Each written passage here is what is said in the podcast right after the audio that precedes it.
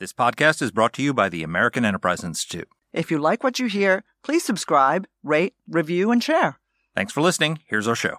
What in the hell's going on? What the hell is going on? What the hell is going on? I don't know what the hell he's talking about. You don't have to know what the hell is on it. What the hell's the matter with these guys? We don't know what's going on. What the hell's going on? Who in God's name knows what it's all about?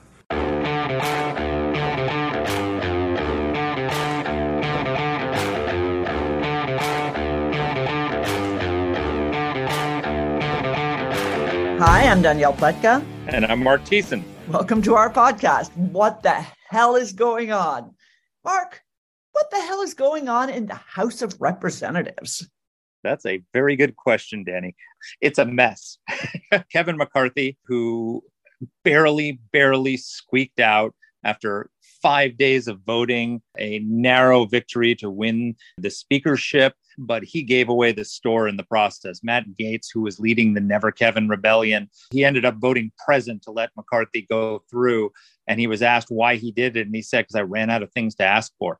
He literally got everything he wanted. When Matt Gaetz is, you know, his Christmas stocking is so full to the bursting that he literally couldn't think of another thing to ask for, you know, the, the House Republicans are in trouble. Well, but that's it. What I fail to understand about the debacle, and I'm sorry, it was a debacle of the House leadership. A gentle election. word for it. Yes, it, it, it is. Is this desire to air out dirty laundry, dirty ideological laundry, dirty political laundry, and dirty, sleazy, power grabbing laundry in public? Okay, we all know that behind the scenes, the sausage making factory is a sausage making factory. It's not something you ever want to see. You know, it's Thanksgiving dinner with your crazy uncle and your awful mother in law every day of the year. But usually that's behind closed doors. What's gone wrong with the Republicans? Well, it was here's the irony of what happened is that the reason that the House majority is so small and the reason that we didn't win control of the Senate was because of these extreme MAGA Republicans like Matt Gaetz, like Lauren Boebert, who were leading this charge. And by the way, who won election by like, I think, I want to say 0.7 percent, like 500 votes in a Republican district. So barely even survived what was supposed to be a red wave that swept this vast major- Republican majority into both houses. And they're the reason why the majority is so small. But that is why they're so powerful. If Kevin McCarthy had a 25, 30 seat majority right now, he would have rode roughshod over them and he wouldn't have needed their votes. He said, You go, you know, pound sand. But instead, they shrunk our majority to such a small number that they're actually running the show. Literally, the lunatics are running the asylum today because they were so successful in diminishing the Republican Party's electoral success. One of the things, though, that strikes me, you call these guys lunatics. I agree with you. I think they are lunatics. But the part that we're focusing on is the lunatics running the asylum, not the fact that the Congress of the United States has become an asylum. Now, the Senate is less so, but really, Congress has, for the last decade, even more, not done its job. It's not just that they've spent time on stupid fights that are not about the interests of the American people, like the one that just took place over the speakership. It's the fact that they can't pass bills, that they don't pass bills, that they can't get to regular order, that they can't contain massive spending, that they can't control the, themselves, that they do no oversight, eh, eh, so little oversight over over what matters, and so much oversight over what they think is is, is clickbait, you know, and that's not just now on Hunter Biden's laptop. That has been the case for a very long time. I just I find it hard to understand how we got here. Well, I mean, one thing is I, I, might disagree with you slightly in the sense that I'd like to know what the hell happened with Hunter Biden's laptop and, and the FBI, uh, which had the laptop but yet collaborated with Twitter to suppress the news of it. And these, you know, 51 former intelligence officials who came out with a letter saying it was Russian disinformation when it wasn't. I mean, there's a okay. lot to dig into over there. Mark, Mark, but wait a second. I'm not saying I don't care about Hunter Biden's laptop. I'm saying that I don't care about Hunter Biden's laptop to the exclusion of every other priority. I agree with that. And Comer, the head of the oversight committee, the first thing they announced was the investigation of the Hunter Biden laptop. You know, I'm sure they're also going to investigate, do the first real oversight of the disastrous withdrawal from Afghanistan, which I think is far more important. But they're both important. I want I want to see them do that. There's a lot of things that they need to do oversight over. I don't think oversight's going to be the big problem in this Congress. I think there's going to be a lot of oversight over a lot of stuff. It's the question of trying to get things done and the ability of a small minority to hold the GOP majority hostage. One of the things McCarthy reportedly agreed to in order to get the speakership was to hold discretionary spending to 2022 levels. If you follow that logic d- directly, that is a $75 billion cut in defense spending. I mean, I'm sorry, the party of Reagan does not cut defense spending. and the majority of Republicans, the vast majority of the Republican caucus, are defense hawks who want to increase defense spending. In fact, one of the few achievements they had in the last Congress was working with some pro defense Democrats to get uh, defense spending up by about uh, 50 billion a year over Biden's request, because Biden's requests you know he wants to spend on everything except defense we the, the defense spending were actually a net cut after inflation in the in his defense request and they got it up now we're going to have a bunch of isolationist know nothings who are going to hold the entire caucus hostage unless we cut defense spending by $75 billion. And if they don't get what they want, then they're going to have one member do a motion to vacate and kill Kevin McCarthy's speakership. This is what worries me. I don't care about, I, I want them to do the oversight. I also want them to fund our defense spending so we can compete with China and Russia and Iran in the new Cold War they're waging against us. Well, first of all, you're too kind. You also left out the fact that they want to cut funding for Ukraine. That these are people who think that uh, Volodymyr Zelensky's appearance before Congress was some sort of a stunt. So, you know, these aren't these guys are not Mark, the party of Ronald Reagan. These guys are the party of Herbert Hoover. And for those who are aficionados of our podcast, you will remember when we had Matt Continetti on talking about the Republican Party before World War II, the Republican Party that was isolationist, the Republican Party that didn't want to stand up to tyranny overseas, the Republican Party that believed that the United States was an island that would never be touched by danger from abroad. And that party lived in the wilderness for decades. We took back the House of Representatives in the 1990s okay?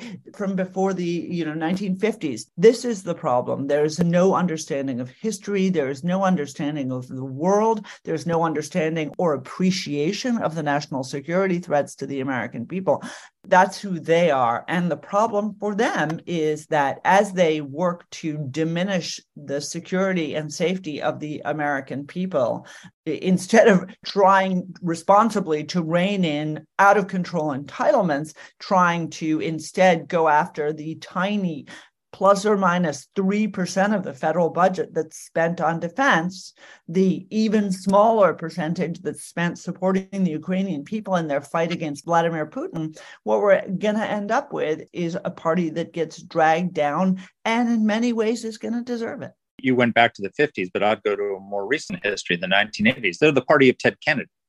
because what were the Democrats back then? They opposed the Reagan defense buildup, especially SDI and they opposed aid to freedom fighters like the Nicaraguan Contras and the Mujahideen in Afghanistan and UNITA in Angola and all the friendly governments around the world who are facing communist insurgencies. They're channeling their inner Ted Kennedy, these wingnuts on the edge of the Republican Party. They do not represent the majority of the country, the majority of the Republican base, and they don't represent the majority of the Republican caucus in the House. I remember I bumped into a, a, recent guest of ours, Vice President Pence, in the Fox Green Room when McCarthy had said, Well, we're not just going to write a blank check to Ukraine. And he reminded me that when he was in the House, when he was in the House Foreign Affairs Committee, that the rule was that we'd go with what the majority of the Republican caucus believed. Right? And so if the majority of the Republican caucus supports Ukraine and a majority of the Republican caucus supports increasing defense spending, then why are we going to let a handful of four or five Freedom Caucus guys dictate to the rest of the party what our foreign policy ought to be? Well, you know, I agree with that. Anyway, enough of us ranting. We actually yeah. have we actually we, we actually, have, have an informed guest who knows what he's talking about hey we know what we're talking about on this particular rant as well but he knows more and you're about to you're about to learn that. Uh, this is going to be a very familiar name. He's a first time guest with us so really excited to have him. Chad pergram is the senior congressional correspondent for fox news channel. He's been with them for years and years, really almost since the beginning. He was in the House of Representatives at the time on January 6th, locked in the basement while the House was being mobbed by rioters. He's covered pretty much every major congressional event, and he has an enormous depth of history. He's been a Capitol reporter and producer for many years before he joined Fox. And on top of all of that, he has an excellent, excellent rock and roll repertoire. You'll see what I mean in a minute. Here's our interview. Chad, welcome to the podcast. Thank you for having me. Thank you so much. Well, your reporting on this unprecedented drama in the House was second to none.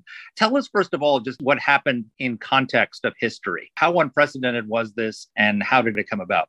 Well, we had not had a second ballot for Speaker in 100 years. Uh, that uh, Speaker's race with Speaker Frederick Gillett of, of Massachusetts went to uh, nine ballots spread out over three days. So here you had 15 ballots spread out over five days. So that puts it in context.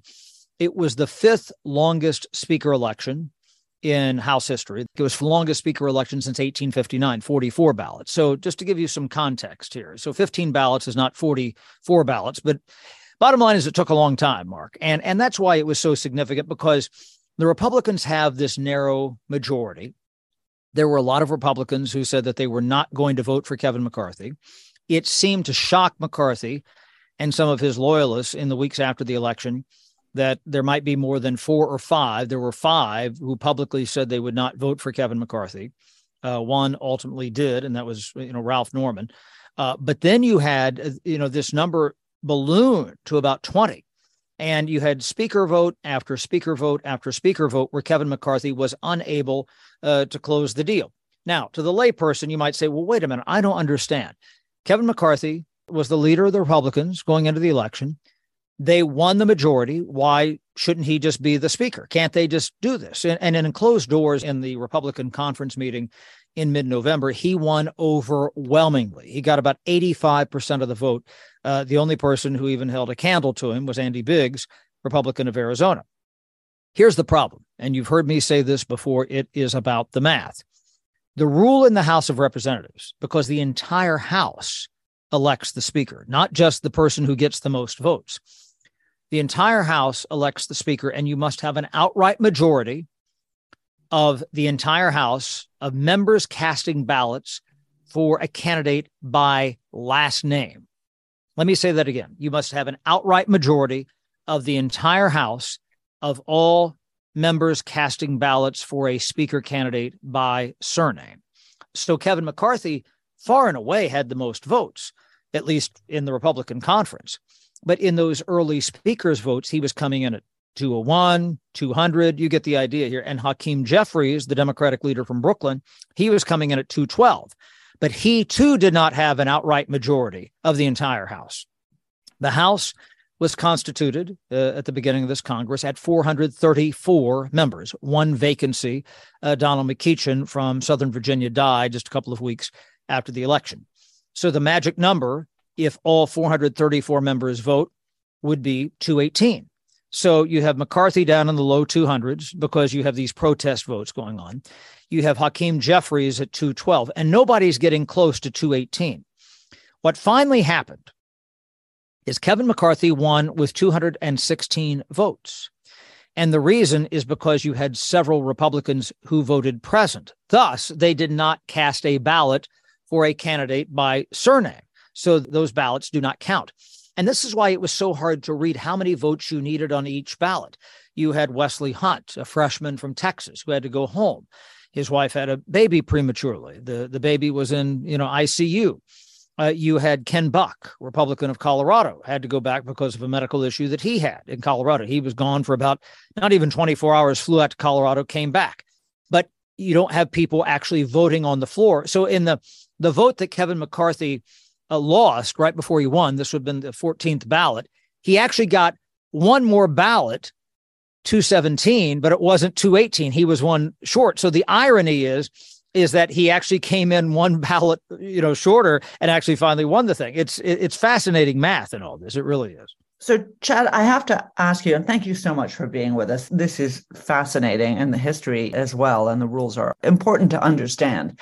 Here's the thing that I don't get, and this is a little bit of a, of a value judgment in some ways. Why did Kevin McCarthy stick with this? At a certain moment, don't you turn around and just say, you know what? Go for it. Let someone else try this and have them potentially turn back to him in order to settle matters. Another time, another place, that probably would have happened. And the one thing I kept saying is that maybe this is the fight that Republicans are having over the Kevin McCarthy speakership that never happened in 2015. Remember, he was supposed to be the Speaker of the House when John Boehner stepped aside in October of 2015. And Kevin McCarthy simply did not have the votes and knew it. And that's one of the reasons he bowed out. The problem then was were it not for Paul Ryan, who was kind of Switzerland, kind of everybody could agree upon Paul Ryan coming in from the, you know, the wings here. It was described to me at the time that there would have been blood on the floor of the House of Representatives if Paul Ryan did not run. I mean, Paul Ryan, I remember as soon as McCarthy withdrew in 2015, uh, Paul Ryan instantaneously put out a statement saying, I will not be a candidate for speaker. And two weeks later, the man was speaker. I remember chasing Steve Scalise down a uh, stairwell in the Longworth House office building, asking him if he was going to run for speaker at that point. You had all these different people who then were going to run, but none quite had the political bona fides or cred that Paul Ryan had. You had uh, Daniel Webster from Florida. You had Jason Chaffetz, the former congressman from Utah. Uh, I was told that Michael McCaul from Texas was interested. I was told that Lynn Westmoreland, now a former member from Georgia, was interested. So you see this internecine fight that would have gone on had not been able to finally, you know, coax Paul Ryan to run for speaker. The problem in 2022 and 2023 is that there was no Paul Ryan or a Paul Ryan type figure who could step into the breach that everybody could agree upon. And so this was the doomsday scenario. At what point did they say, okay, look, Kevin, you don't have the votes. Let's go with Steve Scalise? And it was probably maybe just as dicey about Steve Scalise because you had a number of moderate Republicans who said that they were not going to vote for anybody other than McCarthy. Uh, and if if it came to that, that McCarthy did not have the votes, the only person that they would endorse, and this isn't a name, but they, somebody who was not a member of the institution, which has never happened before. Don't forget that you don't have to be a member to be the Speaker of the House. And so there was talk about Fred Upton, now the former representative from Michigan, or Lee Zeldin, now the former representative from Long Island. So this was the problem. And this is why Kevin McCarthy just had to stick with it. And, and I tell you, had he finally not won on that 15th vote, this was as high drama as I've seen in a long time on the House floor over a vote, certainly of this magnitude. They go into that first vote, and I was given a hand signal not long before the vote, even though I was told earlier in the evening that they thought that he had the votes to, to win, that they thought they might be a little bit short. But you're like, okay, let's see what happens. And you have to again look at each ballot and see what the vote matrix looks like. So then they go into the vote And he doesn't have it, and the House was going to adjourn and come back and try again. Uh, you know, week, you know, on Monday, you know, and try again. And this is the only thing that the House could do. Now, a lot of things could happen. At that point, you might have people go to Kevin McCarthy and say, "Look, it is obvious that you do not have the votes. This is not going to work. Let's try something else, anything else." Okay, that would be the first thing. Number two, you don't know who's going to show up on Monday. I just mentioned two people who are out with health issues. Well, who is your Wesley Hunt or your Ken Buck on Monday? you, you know, and, and, what I thought was interesting is you had Republicans criticizing Democrats for sticking together. Uh, you even had Dan Bishop, Republican of North Carolina, on on Meet the Press over the weekend, saying that this was uh, like something from uh, you know leader Xi in China or something, sticking behind Hakeem Jeffries. Well, I understand why Republicans and, for that matter, Democrats don't think much of uh, leader Xi in China, but they would die on the Republican side of the aisle to have you know the the resolve of the Democrats that Xi like resolve or however you want to determine uh, call it to stay behind their person. Because had this gone on and you see this is where it got to be potentially very dangerous for Kevin McCarthy or Republicans had you had that number of total people voting in the House drop because you have absences say on the GOP side of the aisle and you have just enough people voting present and you got Hakeem Jeffries coming in nearly every roll call vote at 212, you could have had Speaker Jeffries. I, I, that is insane. It's surprising as anything, but it would have been possible. So, uh, you know, had he not won on the 15th ballot in the wee hours of Saturday morning, he probably would not have won. And perhaps that underscores how tenuous his clasp on the speaker's gavel really is. So, Chad, you're a close observer of both these parties on Capitol Hill. You've covered Republican majorities, you've covered the Democratic majority. It is unimaginable to me that this would have happened with the Democrats. no, I mean, Pelosi had a very, very narrow majority anyway. And what is it about the Democrats and the Republicans that the Democrats seem to understand that politics is a team sport, that unity is essential to the success getting through their agenda. Do they have just fewer moderates and their version of the Freedom Caucus is really the majority of their caucus and is running the show? You just hit on one element of it. They don't have as yeah. many moderates, these blue dogs that were around. Remember that Nancy Pelosi, during her first stint as Speaker, uh, the blue dogs were a problem for her. And, and I don't mean in like a, a, a big problem way, but I mean, this was something she had to deal with trying to pass the cap and trade, the climate change bill, uh, trying to pass Obamacare but she had a bigger majority. And it wasn't that she would give these folks a pass but you know was able to you know work with those majorities in different ways. And there were a certain number of votes that she could give up. Okay so that's the first thing. Number two the flip side of that is that you now have not so many moderates and, and blue dog Democrats in the institution, but you have more liberals. You have the squad, the progressives. Okay, so that's a different type of headache. You know, you you address one problem, you got another. You know, this was the old Will Rogers statement where he would say, "I'm not a member of any organized political party. I'm a Democrat." And and this is kind of what people you know used to say about the Democrats. But when it came to Pelosi's leadership, whether you like her or not, she was really good about leading her people and getting people to where they needed to be. You know, her her former chief of staff, John Lawrence, used to tell me, and he would quote Mick Jagger to me. He said, She's not going to give you what you want, but she will give you what you need, if you know the song. And so Democrats were often able to find something that Nancy Pelosi was giving them, something that they needed, and they could stick together. And the same thing with with Hakeem Jeffries so far. I mean, I mean, it'll be very interesting to see if maybe this Democratic resolve stays. Eh, you know, Nancy Pelosi, like her or hate her, got an awful lot of credit for always knowing where all the votes were. And a, a 222 to 212 majority with Nancy Pelosi, which was the same majority that they had. I mean, that would be like silk for her, you know, no problem at all. Uh, I'd say this is how good a vote counter Nancy Pelosi is. And and you know the the criticism of Kevin McCarthy and Steve Scalise when they were in the majority before and the minority is that they were not very good at counting votes. Well, this was Nancy Pelosi. So, November of 2016, there was a bit of a challenge to her because Trump had won. Uh, Democrats did not flip the House. Uh, people were getting frustrated that she was still in leadership. Uh, you had Tim Ryan, uh, now the former congressman, the moderate Democrat from Northeast Ohio, ran for the Senate unsuccessfully, said he was going to challenge her for leadership. So she was walking onto the House floor and it was really loud in the hall. And Ed O'Keefe, who's now with CBS, I think he was with Washington Post at the time, see her and we uh, to her, How many votes are you going to get in the private caucus meeting tomorrow? And I thought, because it was so loud, the din in the hallway, I thought she said three fourths. And she goes into the cloakroom off the House floor. And I said, Three fourths? And the door closes. And the next thing you know, that door reopens and Pelosi's head sticks out and she wags her finger at me and she goes, Oh, no, no, Chad, two thirds, two thirds. And then she disappears again. Now, two thirds is less than three fourths, but okay, whatever. The next day they had the caucus meeting.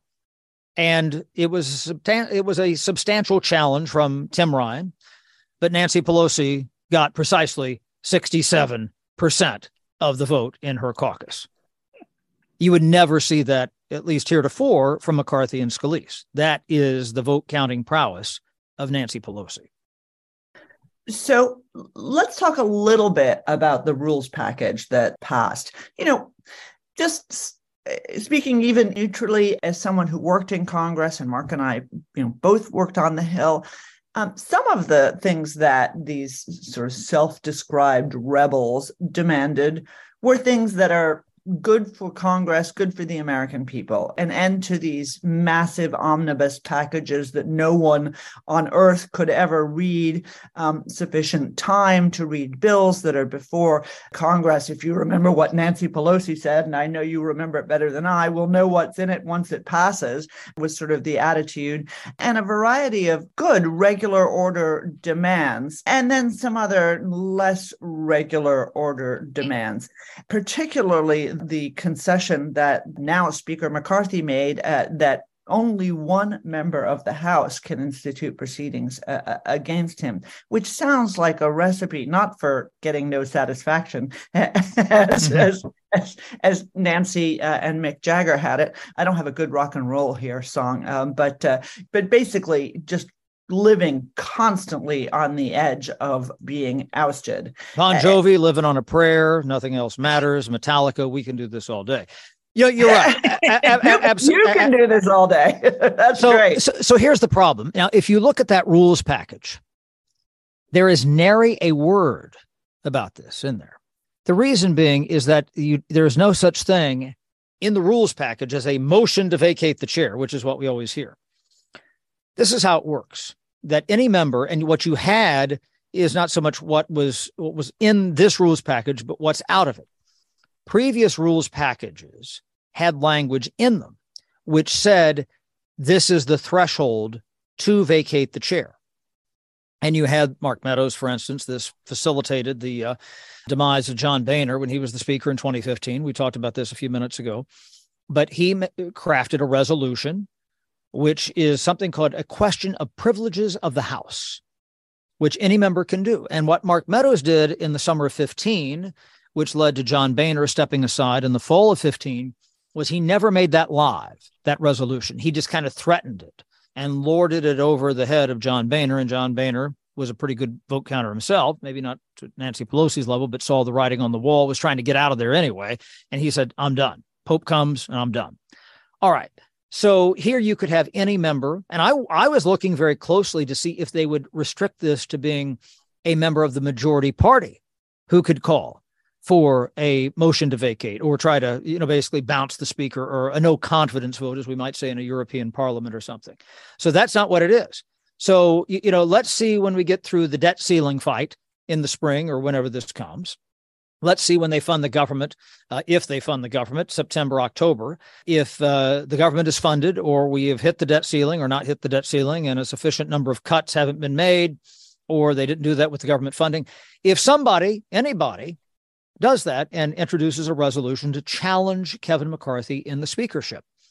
And if I were the Democrats, uh, you know, this is why this resolution is, is, is written in a very kind of dangerous way you know, anybody on any day that ends in a Y could come up from the Democratic side and said, you know what, we saw an awful lot of turmoil last time on the on the Republican side of the aisle. That was sure fun. Let's do it again. You could do that conceivably the way this resolution would have to be written and the way that the rules are written, or in this case, are not written in this rules package. So it lends itself to the potential for mischief, uh, but it is dangerous turf for Kevin McCarthy. So Matt Gaetz when he was asked why he finally relented and voted present, said that I ran out of things I could even imagine asking for. that he basically said he got everything that he wanted from Kevin McCarthy. Do we even know the full extent of the concessions that McCarthy made, the side deals, the quiet promises to get this? And how are we going to find out about it? I mean, well, we keep asking questions. I tried to ask uh, Matt Gaetz questions in the hallway after that, and he really didn't offer anything. It was like not even having a regular conversation. I, mean, I said, "Well, what happened? What did they say to you about what?" You know, it was that sort of a strange conversation, frankly. So nobody really knows. There are suggestions that there are handshake deals and things here. You know, this is something where the Republicans have talked a lot about transparency. on this. Uh, we'll see how transparent they truly are. We'll see if maybe, you know, some people have suggested that McCarthy knows that this is not going to be a long speakership. And so he's going to take it for now and see what they can get done. And if he's able to stick around, great. We don't really know. And the only way that we can um, find out about this, let's see who gets certain gavels. Let's see who gets certain committee assignments. Let's see what the promise is and how how realistic some of these promises are to cut all of this spending and not hit the debt ceiling. I, I mean, how you know do, do they adhere to this business of of only doing individual bills? This threat of the Senate: if you don't pass individual appropriations bills, we're not going to touch it. Okay, well, okay, results in a government shutdown, fine, but at what point does the public turn on the Republicans for this? You know, you know, when we've had government shutdowns before, dating back to Newt Gingrich, this has never really worked out real hot for the GOP, uh, whether it be with President Trump, Newt Gingrich, Bill. I mean, Bill Clinton handed Newt Gingrich his head politically after the trifecta of government shutdowns in late 95, early 96. Newt Gingrich was never the same politically after that, frankly. So, you know, you are playing with fire one of the great quotes I've ever had from all time was from Adam Putnam, former congressman from Florida, was the agriculture commissioner in Florida. He was the conference chair some years ago. And this is in 2008. And Barack Obama is doing really well on the campaign trail. Republicans are not doing well in House and Senate races. John McCain, you know, wasn't within striking distance. And we come up to September, and there's this question about funding the government. And a reporter asked Putnam if Republicans might try to force a government shutdown for political gain just before the 2008 election. And you could kind of see Putnam, we're all sitting at a table in the basement of the Capitol. You kind of see the wheels turning. And he goes, shut down the government for political gain. And he said, that would be like trying to break dance around nitroglycerin. So you see how dangerous it is to potentially use these government shutdowns for political gain, which is something some Republicans, including Bob Good, Republican of Virginia, has suggested. He said on our air on Fox the other day, we should use this for leverage. So we'll see. One of the things that has interested me, just as a political note, is the fact that these four, five more dissenters to Kevin McCarthy's speakership have been called, quote, far right, unquote. When I look at them, there's nothing that says to me that they're far right. Uh, but then again, I'm I'm not sure what the American political spectrum mm-hmm. really looks like mm-hmm. anymore. It looks more like a, a circus. There's another rock and roll song here that we could put in. Just talk a little bit about who these people are. Some of them, uh, many of them, frankly, who we've never even heard of before. Yeah, the, it's not consistent. Like there's a line that runs through all of them. Um, you know, you've had Lauren Boebert, for instance. You know, because the Freedom Caucus, for instance, was divided on this. You had people like Warren Davidson who supported Kevin McCarthy, and then someone like Lauren Boebert uh, who did not uh, you know, and, and, who even, uh, you know, upbraided uh, McCarthy on the floor, saying McCarthy should listen to some of these people and step aside, and even criticize former President Trump, saying he's got it all wrong in supporting Kevin McCarthy. He should be calling on you to withdraw. That was a rather amazing statement from from Lauren Boebert. And again, you know, she has not demonstrated based on her election her reelection, where she won by only about 500 votes or so, that she's necessarily, you know, backing away, you know, trying to be a, more centrist member of Congress. So you have uh, folks like that. Matt Gaetz, uh, some of his views sometimes are viewed as as libertarian. Uh, he works with you know Democrats on certain bills that deal with uh, you know freedom of speech and, and marijuana and so so on and so forth. You know why should the government be involved in certain things that Republicans sometimes get attached to because it's a, a moral issue in some quarters or something like that. So it, it's it's and he's not even somebody who's a member technically of the Freedom Caucus. So there's no individual line here. Andy Biggs, obviously, Bob Good, who's kind of new on the scene from Virginia. You know, he was one of the most vocal critics of Kevin McCarthy. So it's it's a mixture. It's a mixture, and this is the problem that Kevin McCarthy will have as he tries to massage this small group of people who are, you know, rebelling. And is it the same group of people, you know, who rebel on say the debt ceiling bill or any other bill that comes down the floor, versus say the speakership? Uh, you know, it's going to be that four to five vote magic, you know, center on every vote that we have uh, the next two years in this Congress. So another thing that Gaetz tweeted out about this fight was in opposing McCarthy that the biggest loser, Zelensky, biggest winner, US taxpayer. The vast majority of the Republican caucus supports Ukraine, but this minority doesn't. do they have enough of a death grip on McCarthy that they can stop any more aid from going to Ukraine? And what, what's the future of our support for the Ukrainian resistance against Russia? Well, a lot of people thought that uh, it was going to be tenuous at best uh, to get uh, more uh, Ukraine money through in this Congress uh, since uh, Republicans took control of the House for the very reasons you state. That's why they kind of loaded it up in the omnibus bill that they passed in, in December. So that was the first thing.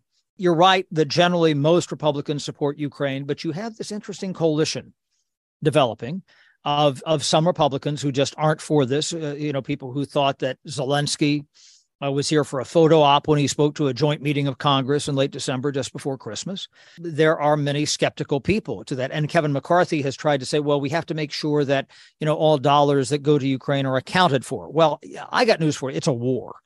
And war dollars, I mean, it's it's real. I mean, it's not like you have somebody with some green eye shade and say, okay, this many JDAMs. you know, it just doesn't work that way. It's war. And so you're not going to have really great accounting for all this stuff. You send either you're going to help them or you're not. That's the first thing. Number two, when it comes to defense spending, and and you know, 53 to 55 percent of all discretionary dollars that Congress appropriates each year go to the Pentagon. Now, of course, the Pentagon, because it gets the most money from Congress, you are naturally going to have the most waste, fraud, and abuse at the Pentagon. Okay but you can't whittle that down to, to, you know actually start to try to balance the budget necessarily.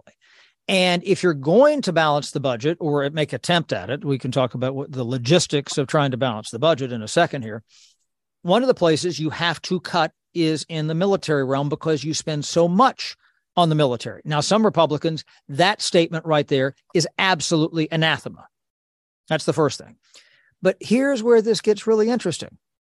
You have a developing coalition and maybe this is more like a European system right now because we're talking about coalitions, which is what they do abroad all the time. We don't do that as much in the United States, but maybe in an equally divided Congress or this type of House, maybe this is what works.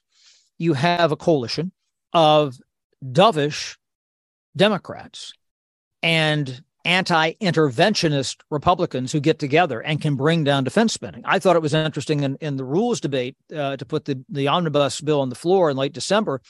Jim McGovern, Rules Committee chairman, one of the most liberal members of the House, he said, I think this annual increase in defense spending is ridiculous. And there's a lot of Democrats uh, who aren't just members of the squad who would agree with him on that front. So that is something to watch for. But if you are going to try to cut the budget, I'm going to take you down the rabbit hole here. So I talked about more than 50% of all dollars that Congress appropriates each year goes to the Pentagon. That is a staggering figure.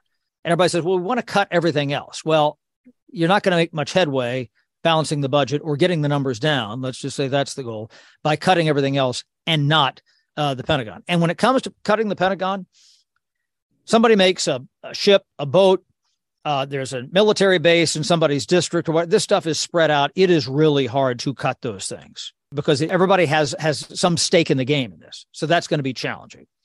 Now let's go to the bigger promise a budget that would balance in 10 years. Now you might remember paul ryan before he became speaker of the house he was the budget committee chairman and he would release these much vaunted ryan budgets that aspired to balance the budget in 10 years he got a lot of criticism for that because these budgets, and here's the dirtiest little secret in Washington a lot of times these budgets don't count. They aren't actual real numbers. You can c- come up with anything and write it on a cocktail napkin and say, This is my budget. Paul Ryan, for instance, wanted to eliminate Obamacare. Okay, fine. But then he counted the revenue that you brought in from Obamacare against his deficit reduction table, which was ridiculous because you're talking about two different things. But that didn't have he didn't have to be you know upfront about all that stuff because budgets don't count. So we talked about the defense spending. So two-thirds to 70% of every dollar that the federal government spends goes to medicare medicaid and social security what we call entitlements. This isn't money that congress appropriates each year. And if you're going to make a dent on federal spending uh, you're going to have to cut about $7 trillion from those three entitlement programs. That's a staggering amount of money. Uh, and you talk about potentially putting the U.S. into a financial shock, not even to address the debt ceiling, by the way. These are just the realities of this. And because most people, once they start finding that out, this is why there has been a resistance on both sides of the aisle to cut entitlement spending. Why? Because it is the third rail of politics. And all the Democrats have to do is sit back and say, can you see what they did? And if Republicans were to cut all of these things, Democrats would win the House and Senate in 2024 and the presidency, if not the midterms in 2026, and probably everything in 2028. That's how challenging this is. Now, I'm not saying that we don't have an out of control spending here. I'm just telling you what the reality is of cutting these things because people say, oh, we want Congress to balance the budget, but don't touch my Medicare and Social Security. We want Congress to balance the budget, but don't touch that base in my district. That's the problem. Something has to give. And when you have a four to five seat majority and you haven't made good on those promises, if you're Kevin McCarthy, and Bob Good or Lauren Boebert or Andy Biggs then gets up in your grill about this, that's where you might have a no confidence vote for Speaker. Exit question for me, and you led us directly to this, Chad. One of the aims when you have what we used to politely call cohabitation, it seems more like bedlam to me at this point, but one of the things that you had is that a, Republican House with a Democrat in the White House would seek to call attention to the problems in the White House. Right? Would mm-hmm. seek to call attention to the weaknesses of the other party. And as you know, we all know, even the Democrats know before the 2022 election, the weaknesses of the Democratic Party and of this president in particular are manifest, whether it's his own age or it's the border or it's crime or it's inflation. We could go on and on here what it looks like to me, and even more based on this conversation, is rather than being able to do that in the only Republican body now in, in our government in the House, they are merely going to call attention to, I'm just going to use the word, what a shit show the Republican Party is over the next two years. Isn't that the risk? And is anybody at all interested in governance and governing anymore? Well, the criticism has been that uh, you have people who are in the House of Representatives, and both parties are guilty of this, who are more interested in viral videos and owning somebody on Twitter and so on and so forth, and it gets you a lot of clicks, and that's fine. Uh, I was struck that uh, Kevin McCarthy talked about this China competition committee that he's putting together that actually will have some bipartisan support. And I think that's probably an area where they can get some things done on a bipartisan basis. He was talking about the membership of that. He said it's not people to go and get viral clicks and things. This is a serious committee. Now, I don't know if my back way of interpreting that is that these investigations of Hunter Biden and laptops and Mayorkas and everybody else are not serious investigations. That's that's me maybe reading between the lines there a little bit, but Republicans have to be very very careful about not going too far and making these hearings, uh, uh, whatever they do, FBI, weaponization of the federal government, Hunter Biden, into the term that you used a couple of moments ago. That is the danger that they have because already Republicans have demonstrated that they have chaos on their side of the aisle. People aren't going to remember that you had almost every Republican together on passing the rules package. People are going to remember that they were all watching C SPAN and Fox and CBS and NBC and everybody on a Friday night into a Saturday morning because the Republicans could not elect a speaker, even though they had the majority, and they should have had this ironed out since November. That's what they will remember. And so it is easier for the Democrats to portray Republicans as, quote, too extreme, doing things that are that are too extreme. Marjorie Taylor Greene, as soon as the uh, questions came out about President Biden and whether he inappropriately had classified documents when he was vice president, said, "Oh, this is why we need to impeach him. I've been. It has to happen this Congress. You don't have the votes for that. Uh, you've already had." Um, Pat Fallon, a Republican of Texas, introduce uh, articles of impeachment for Alejandro Mayorkas. You can see where this starts potentially, potentially, to spin off the tracks for the GOP if they're not careful. Now, maybe and this was the whole thing from the Republicans, they knew that all of these financial things that I talked about a few minutes ago are not reality. It's pie in the sky. It's a great press release. So maybe they thought politically what we can do is serve as this check to the Biden administration. I mean, this was something that Republicans in the House talked about in 2011 when the Tea Party propelled them in the majority. And, and John Boehner often talked about when he was the speaker, he said, uh, he said, basically, I'm, I'm a goalie. You, you know, I'm trying to keep these things out of the net. I, I get the gist of this, but this isn't a great metric to judge Congress on.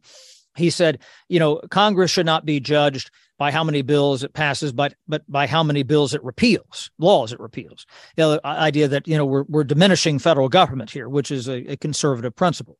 That's not going to happen a lot, but that was a nice soundbite from John Boehner. But it it underscored the governing philosophy. That's not so much what we have now, and that will be a problem for Republicans if they are viewed by the public as being too extreme. Some people have said already they've missed the boat. They even though they won the House barely when it was thought they were going to have 40, 50, 60 seats, did not capture the Senate, that they misread the election. Who is the first person that Kevin McCarthy thanked for the speakership when he exited the chamber? Donald Trump, who is blamed by Republicans who will talk to you privately and sometimes not so privately about why they didn't you know do better in the election. So that's another thing. You know, a lot of people thought that the midterm elections were a repudiation of that type of governance and politics, and Donald Trump being the ringleader of the Republican Party. So those are things that you know the Republicans have to reckon with because there is the real potential for the voting public to see the Republican majority as what you called it a blank show. Exit question for me. So another Gaetz tweet. He retweeted a supporter after the vote that elected McCarthy and the quote tweet said McCarthy may hold the gavel, but Matt Gaetz and Lauren Boebert hold the real power in the House. Kevin McCarthy is Speaker in name only. Is Gaetz right? He has the gavel. But th- this was the criticism that Kevin McCarthy had. I asked Kevin McCarthy on Thursday night of last week. I said, Aren't we here for the first time since 1859? Because, you know, you should have had this worked out. And doesn't that inherently make you a weaker speaker? If you do get the speakership. And he said, no, he said, because I, I would be afraid of them. So Kevin McCarthy might not be afraid of them, but it's hard to see this kind of muscle that he's able to exercise. Now, to be fair, there is something to be said, and we've seen this with speakers. Joe, Joe Cannon back, you know, hundred and some odd years ago. This was the revolt in the House. You know that his his speakership, he ran the place with an iron fist, and so on and so forth. You could make an argument that there's merit in not having strong speakers to you know devolve power from the speakership, which is precisely the opposite of how Nancy Pelosi did things. Frankly, uh, Paul Ryan didn't really do it that way, but he was kind of in charge. The same thing with John Boehner. But you know, we've we've gone through eras of small of, of strong speakers here, and that that was certainly the calling card of Nancy Pelosi. So there's there's probably merit in contrasting yourself to that. But when it comes to actual governance, keeping the government open, you know, we've asked Republicans about George Santos, from New York. Uh, Democrats are quick to jump on that, saying, you know, Pete Aguilar, the chair of the Democratic caucus, that, you know, Kevin McCarthy is owned by George Santos because he needs his vote. And there's some question about if Republicans are reluctant to try to punish him, kick him out, takes a two thirds vote. Probably not going to happen. We've only kicked out five members in House history. The last one was 21 years ago, Jim Traficant. It's a challenge to do that because they need that seat. Democrats are going to have another seat here pretty soon. There's a special election in Virginia middle of February for that seat for Don McEachin, who passed away in November. So, yeah, uh, uh, the governing part of this is really challenging. And if you don't have a strong speaker, that's a problem. I mean, remember I said about Nancy Pelosi, if if she was in charge, again, you might not like her politics, but this would be easy for her because this is what she does. You know, she she's got it all figured out in five minutes. Kevin McCarthy, every single vote is going to be a challenge. And it's going to be a challenge because who's here today? Who are the Ken Bucks and the Wesley Hunts who are out because of medical reasons, whose flight got delayed. How you know how long is this going to go? Every single vote's going to be like this. It's going to be an absolute adventure. Huh. Adventure is a nice word for it. Chad, you've been wonderful, and the depth of your knowledge is truly awesome. So, thank you so much for being game to take the time. The pleasure was mine. Thank you. Thank you, Chad. Take care. Well, Chad delivered as expected. I mean, he has just an encyclopedic knowledge of the operations of Congress and history, and as you promised, rock and roll. it was a great interview. I want to get to know these these people a little bit better, Danny, because apparently Matt Gaetz and Lauren Boebert are the new Speaker and co-speakers of the House of Representatives. Kevin McCarthy is Speaker in name only. I think we should uh, we should have somebody on to tell us a little bit about who these people are and what kind of influence they could have. Who would that be? So, wow, I feel like I should have had a drum roll here, but Hugh Hewitt is going to join us next week to talk about some of these issues. And, and, look, you know, yes, all right, you and I have ranted and raved about uh, the irresponsibility, the presumptuousness, the clickbaitish politics of these folks. But the truth is that it behooves us and everybody who cares about the future of the country to understand what the divides are in the Republican Party. If we had had more such conversations, maybe we would have understood that Donald Trump was going to win the election in 2016. It is wise to listen to dissenters, even if you recognize that perhaps their main interest is in throwing bombs and not actually in getting stuff done. Yeah, you know, it reminds me uh, when I was in Fox talking about this during the whole battle. I mean, they're not a uniform group. I mean, like Chip Roy, who was part of the 20, is a serious guy and he's a budget hawk, and I get that. But there are others like Gaetz and Boebert who are, it's what Alfred said in Batman The Dark Knight. He said, Some people just want to see the world burn. I think that's who these people, some of these people are. They just want to see the world burn. And it's a problem because, you know, Joe Biden campaigned for president on a promise of reaching across the aisle and uniting the country. And as soon as he got into office, he got captured by his party's extreme left wing. And they were quite successful in ramming through trillions of dollars in spending and this extremist agenda. And now, in response to that, we've got a Republican Party that has a diminished majority in the House, but a majority. And it seems like the American people didn't quite trust them to give them full power over Congress, but it's empowered the extreme of the Republican Party, which is now going to be running the show on the House. And so, you know, is there any hope for constructive people who want to get things done for the American people and the voters who elected them? Or are we going to be taken over by the extremes of both parties, swaying back and forth between every election? I, I'm really worried about it. I'm worried about it too. I don't know. I'm really looking forward to talking about that with Hugh. I'm really looking forward to getting a better grip on where we're headed. So, but Eh, so, so we can figure out, you know, how we can do better. We've got so many real challenges facing us, so many problems. It's not just the ones that grab the headlines every day. It's school systems, the million child drop in enrollment in public schools because public schools have been disappointing and letting parents and, and children down for decades now. There's so decades of educational progress wiped out but there are so many things that are out there that really, really matter. And yeah, I would love to start figuring out what the answers to those challenges are and paying less attention to the Batman people who just want to see the world burn. We'll get started on it next week with Hugh Hewitt. That we will. Take care, everyone. Thanks for listening. See you next week. Let us know what topics you'd like us to cover. You can get in touch with the show by emailing us at whatthehell at aei.org. Or you can reach us on Twitter. I'm at D. Pletka. And I'm at Marc Thiessen. That's Marc with a C. Please rate and review the podcast. If you like the show, please subscribe, share it, comment on Apple Podcasts, or wherever you're listening to this. Thanks for listening.